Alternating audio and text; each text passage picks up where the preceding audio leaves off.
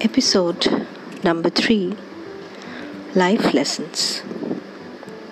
Today I have for you five daily reminders to keep you happy and positive in life. Reminder number one Remember, I am amazing. Reminder number two Remember, I can do anything. Reminder number three Remember, positivity is a choice. Reminder number four I celebrate my individuality. Reminder number five Remember, I'm prepared to succeed.